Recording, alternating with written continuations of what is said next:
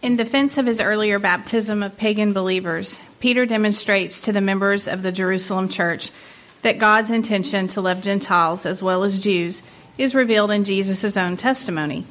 In this way, the mission to the Gentiles is officially authorized. The first reading is from Acts, the 11th chapter. Now the apostles and the brothers who were throughout Judea heard that the Gentiles also had received the word of God. So when Peter went up to Jerusalem, the circumcision party criticized him, saying, You went to uncircumcised men and ate with them. But Peter began and explained it to them in order. I was in the city of Joppa praying, and in a trance. I saw a vision, something like a great sheet descending being, a great sheet descending, being let down from heaven by its four corners, and it came down to me. Looking at it closely, I observed animals and beasts of prey, and reptiles and birds of the air. And I heard a voice saying to me, Rise, Peter, kill and eat. But I said, By no means, Lord, for nothing common or unclean has ever entered my mouth. But the voice answered a second time from heaven, What God has made clean, do not call common. This happened three times, and all was drawn up again into heaven. And behold, at that very moment, three men arrived at the house in which we were sent, in which we were sent to me from Caesarea. And the Spirit told me to go with them, making no distinction. These six brothers also accompanied me, and we entered the man's house. And he told us how he had seen the angel stand in his house and say, Send to Joppa and bring Simon, who is called Peter. He will declare to you a message by which you will, by which you will be saved you and all your household. As I began to speak, the Holy Spirit fell on them, just as on us at the beginning. And I remember the word of the Lord and how he said, John baptized with water, but you will be baptized with the Holy Spirit. If then God gave the same gift to them as he gave to us when we believed in the Lord Jesus Christ, who was I that I could stand in God's way? When they heard these things, they fell silent, and they glorified God, saying, then to the Gentiles also God has granted repentance that leads to life. This is the word of the Lord. The psalmody reading for today is Psalm 148. Praise the Lord, praise the Lord from the heavens, praise him in the heights, praise him all his angels, praise him all his hosts. Praise him, sun and moon, praise him all you shining stars. Praise him, you highest heavens, and you waters above the heavens. Let them praise the name of the Lord, for he commanded and they were created, and he established them forever and ever. He gave a decree, and it shall not pass away. Praise the Lord from the earth, you great sea creatures in all deeps, fire and hail, snow and mist, stormy wind fulfilling his word. Mountains and all hills, fruit trees and all cedars, beasts and all livestock, creeping things and flying birds, kings of the earth and all his and all peoples, princes and all rulers of the earth, young men and maidens together, old men and children. Let them praise the name of the Lord, for his name alone is exalted. His majesty is above earth and heaven. He has raised up a horn for his people. Praise for all his saints, for the people of Israel who are near him. Praise the Lord. John's vision shows us that in the resurrection of the new age has dawned. God dwells with us already. Yet we wait for the time when the tears that cloud our vision will be wiped away. Then we will see the new heaven, new earth, and new Jerusalem. The second reading is from Revelation, the 21st chapter. Then I saw a new heaven and a new earth, for the first heaven and the first earth had passed away, and the sea was no more. And I saw the holy city, New Jerusalem, coming down out of heaven from God, prepared as a bride adorned for her husband. And I heard a loud voice from the throne saying, Behold, the dwelling place of God is with man. He will dwell with them, and they will be his people. And God himself will be with them as their God. He will wipe away every tear from, his, from their eyes, and death shall be no more. Neither shall there be mourning, nor crying, nor pain any more, for the former things have passed away. And he who is seated on the throne said, Behold, I am making all things new. Also, he said, Write this down, for those words are trustworthy and true. And he said to me, It is done. I am the Alpha and the Omega, the beginning and the end. To the thirsty I will give from the spring of the water of life without payment. The ones who conquers will have this heritage, and I will be his God, and he will be my son. This is the word of the Lord. The Holy Gospel is according to St. John, the 13th chapter. When he had gone out, Jesus said, Now is the Son of Man glorified, and God is glorified in him. If God is glorified in him, God will also glorify him in himself, and glorify him at once. Little children, yet a little while, and I am with you. You will seek me, and just as I said to the Jews, so now I say to you, where I am going, you cannot come. A new commandment I give to you that you love one another. Just as I have loved you, you also are to love one another. By this, all people will know that you are my disciples, if you have love for one another. The gospel of our Lord. There's a chance that, again, the church can slide into just kind of every day, another day, another day, just kind of gray days, just bleed into the other. But as we go into that, our church family has given us this lectionary where it says to remember something important. As we start moving into what it means to live as a church in this day of Pentecost that will come fairly soon, and it means to live as a church, what do we hold on to? As we're in this Easter remembrance that Jesus is alive and he's well, what does the church remember? Well, we're given it today in the Bible lesson, gospel lesson, love. We're to remember that commandment, love. And then from the book of Acts, we heard, take it even to the Gentiles. Even to the Gentiles. So, with that in mind, thinking about how we can have routines broken and what does it mean to have something really exciting in the beginning and then it kind of fades into just every day. And then the story came to mind and it had to do with pets. Because sometimes pets start off with a high, right? The, the joys of having a first time pet. Do you remember your first pet?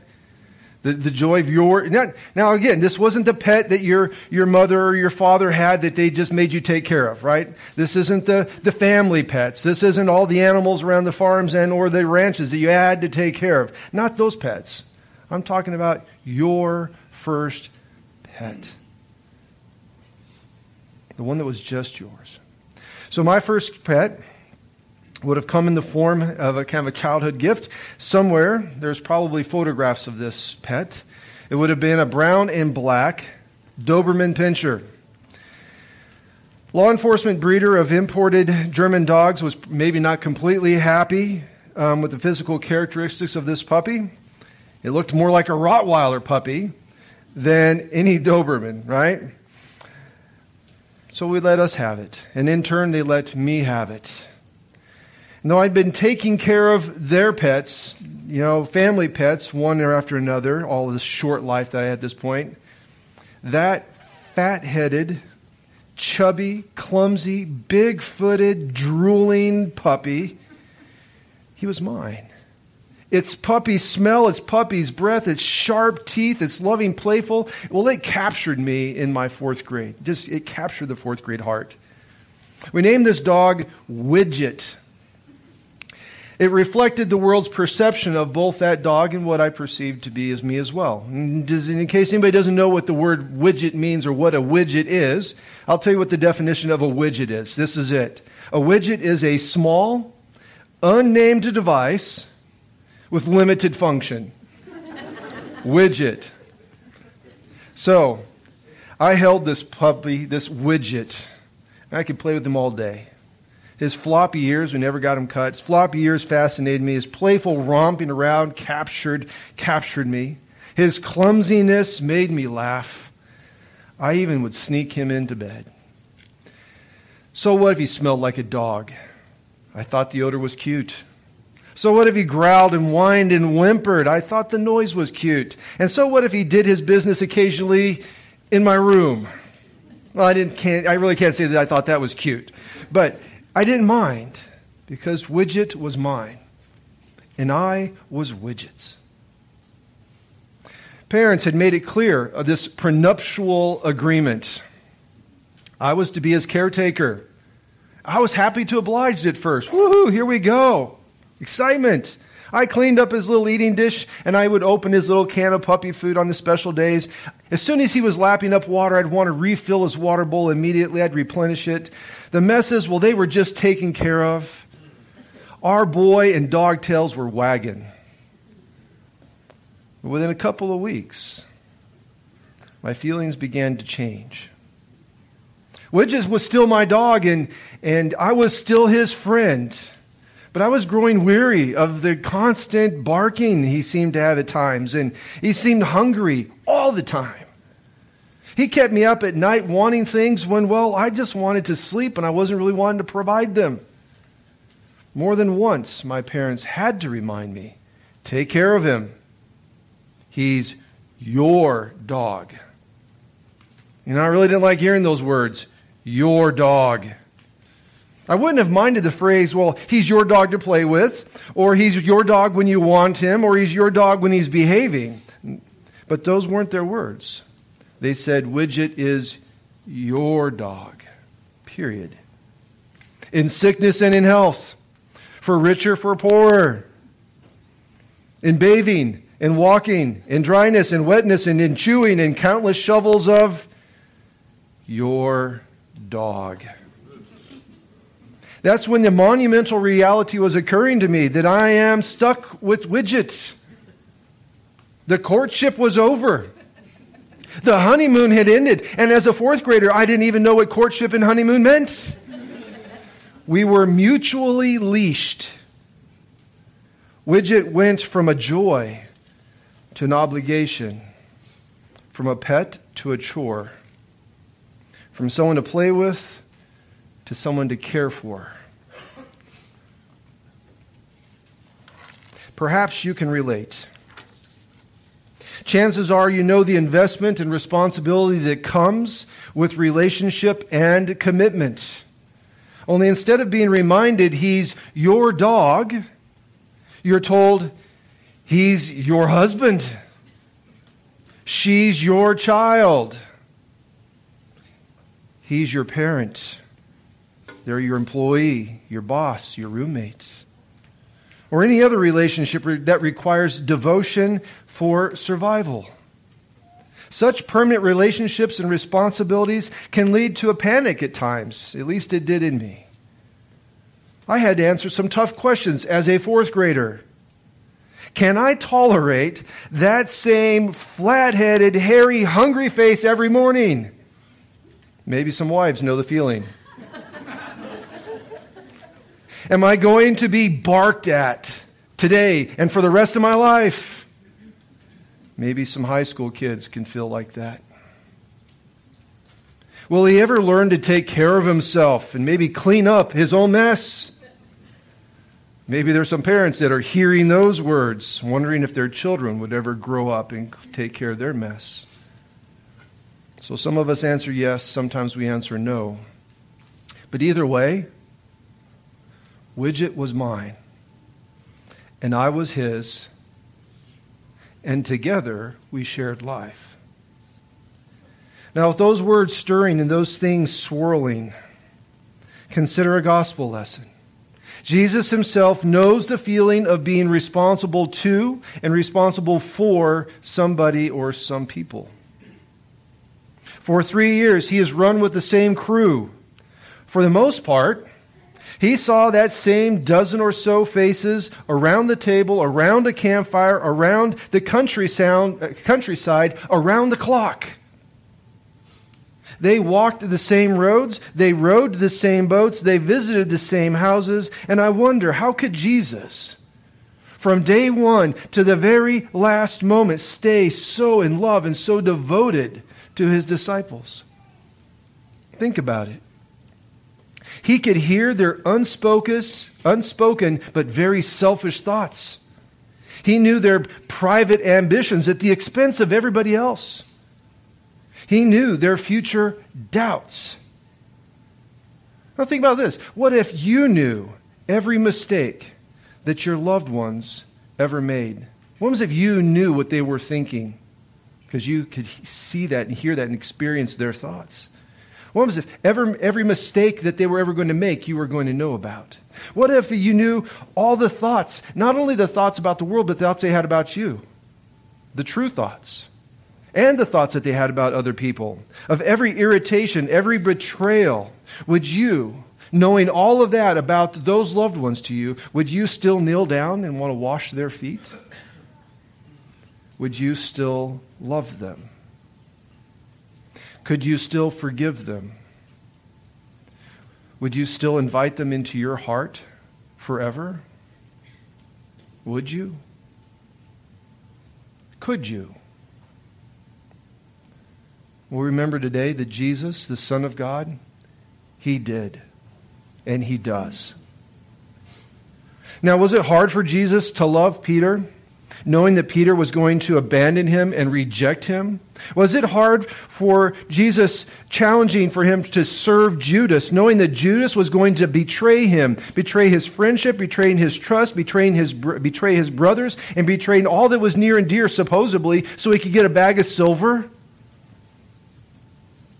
Was it painful thinking Uh, for Jesus, knowing that he was going to be taking a beating and a whipping and nails, knowing that his disciples were at that very moment arguing about who was going to take his place and be the greatest, who was going to maneuver into seats of privilege and authority? How was Jesus able to remain in the company of people who acted and thought like that? How could he? The answer is, he loved them. He loved them.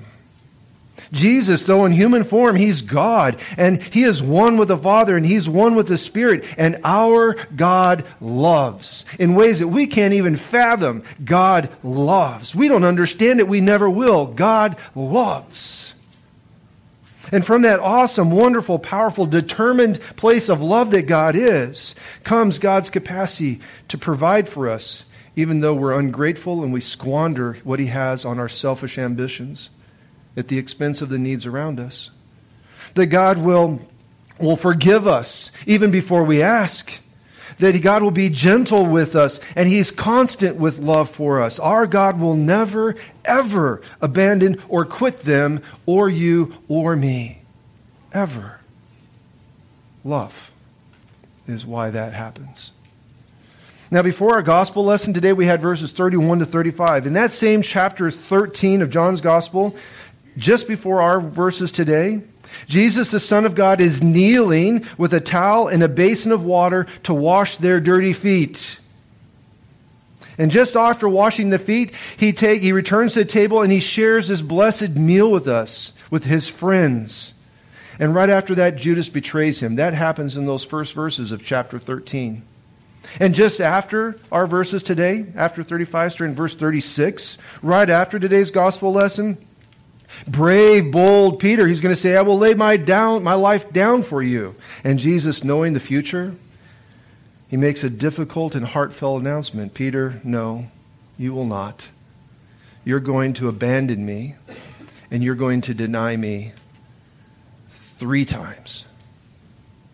But right there in the middle of chapter 13, right in the middle, with all the junk before and all the junk afterwards, right in the middle of this is today's very short gospel lesson.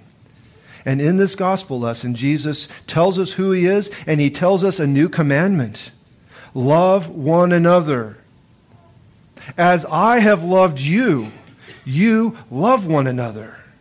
It's not a comparison to say, I'm going to love the way you love, like quid pro quo. I'm going to love you as much as you love me. If you don't love me, well, I won't love you. It's not going to be if you scratch my back, I'll scratch yours. No, Jesus is pouring out love regardless of their desire, their capacity to love back. That's how we're to love.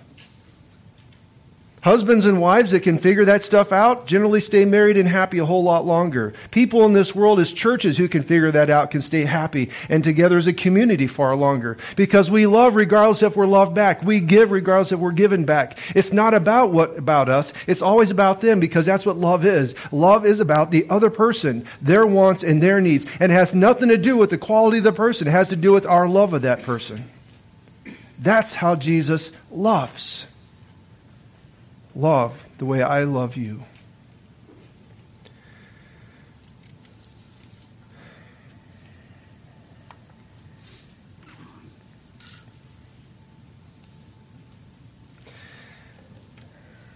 And running out of time. All right. This Easter Sunday, the fifth Sunday, Holy Spirit's to work in the church. That we would, one, hear the words, that we would be reminded of the old lesson that Jesus gave.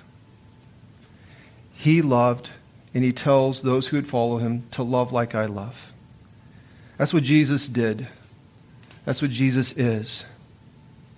Now, we are his people. We are baptized in him. We have received his Holy Spirit. And with that, that statement that was about a cute little puppy dog and a, a, a, fourth grader is true for us as well. As much as Widget was my dog and I was his person, so much more and in infinitely more ways, we are God's beloved children and he is our God. And we're to remember that and not let anything in this world ever rob us or take us away from that. We are to remember his commandment to love. More than to remember, we're to follow. Follow his example.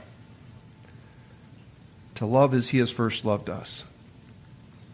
And we pray, God, help us be that church. Amen.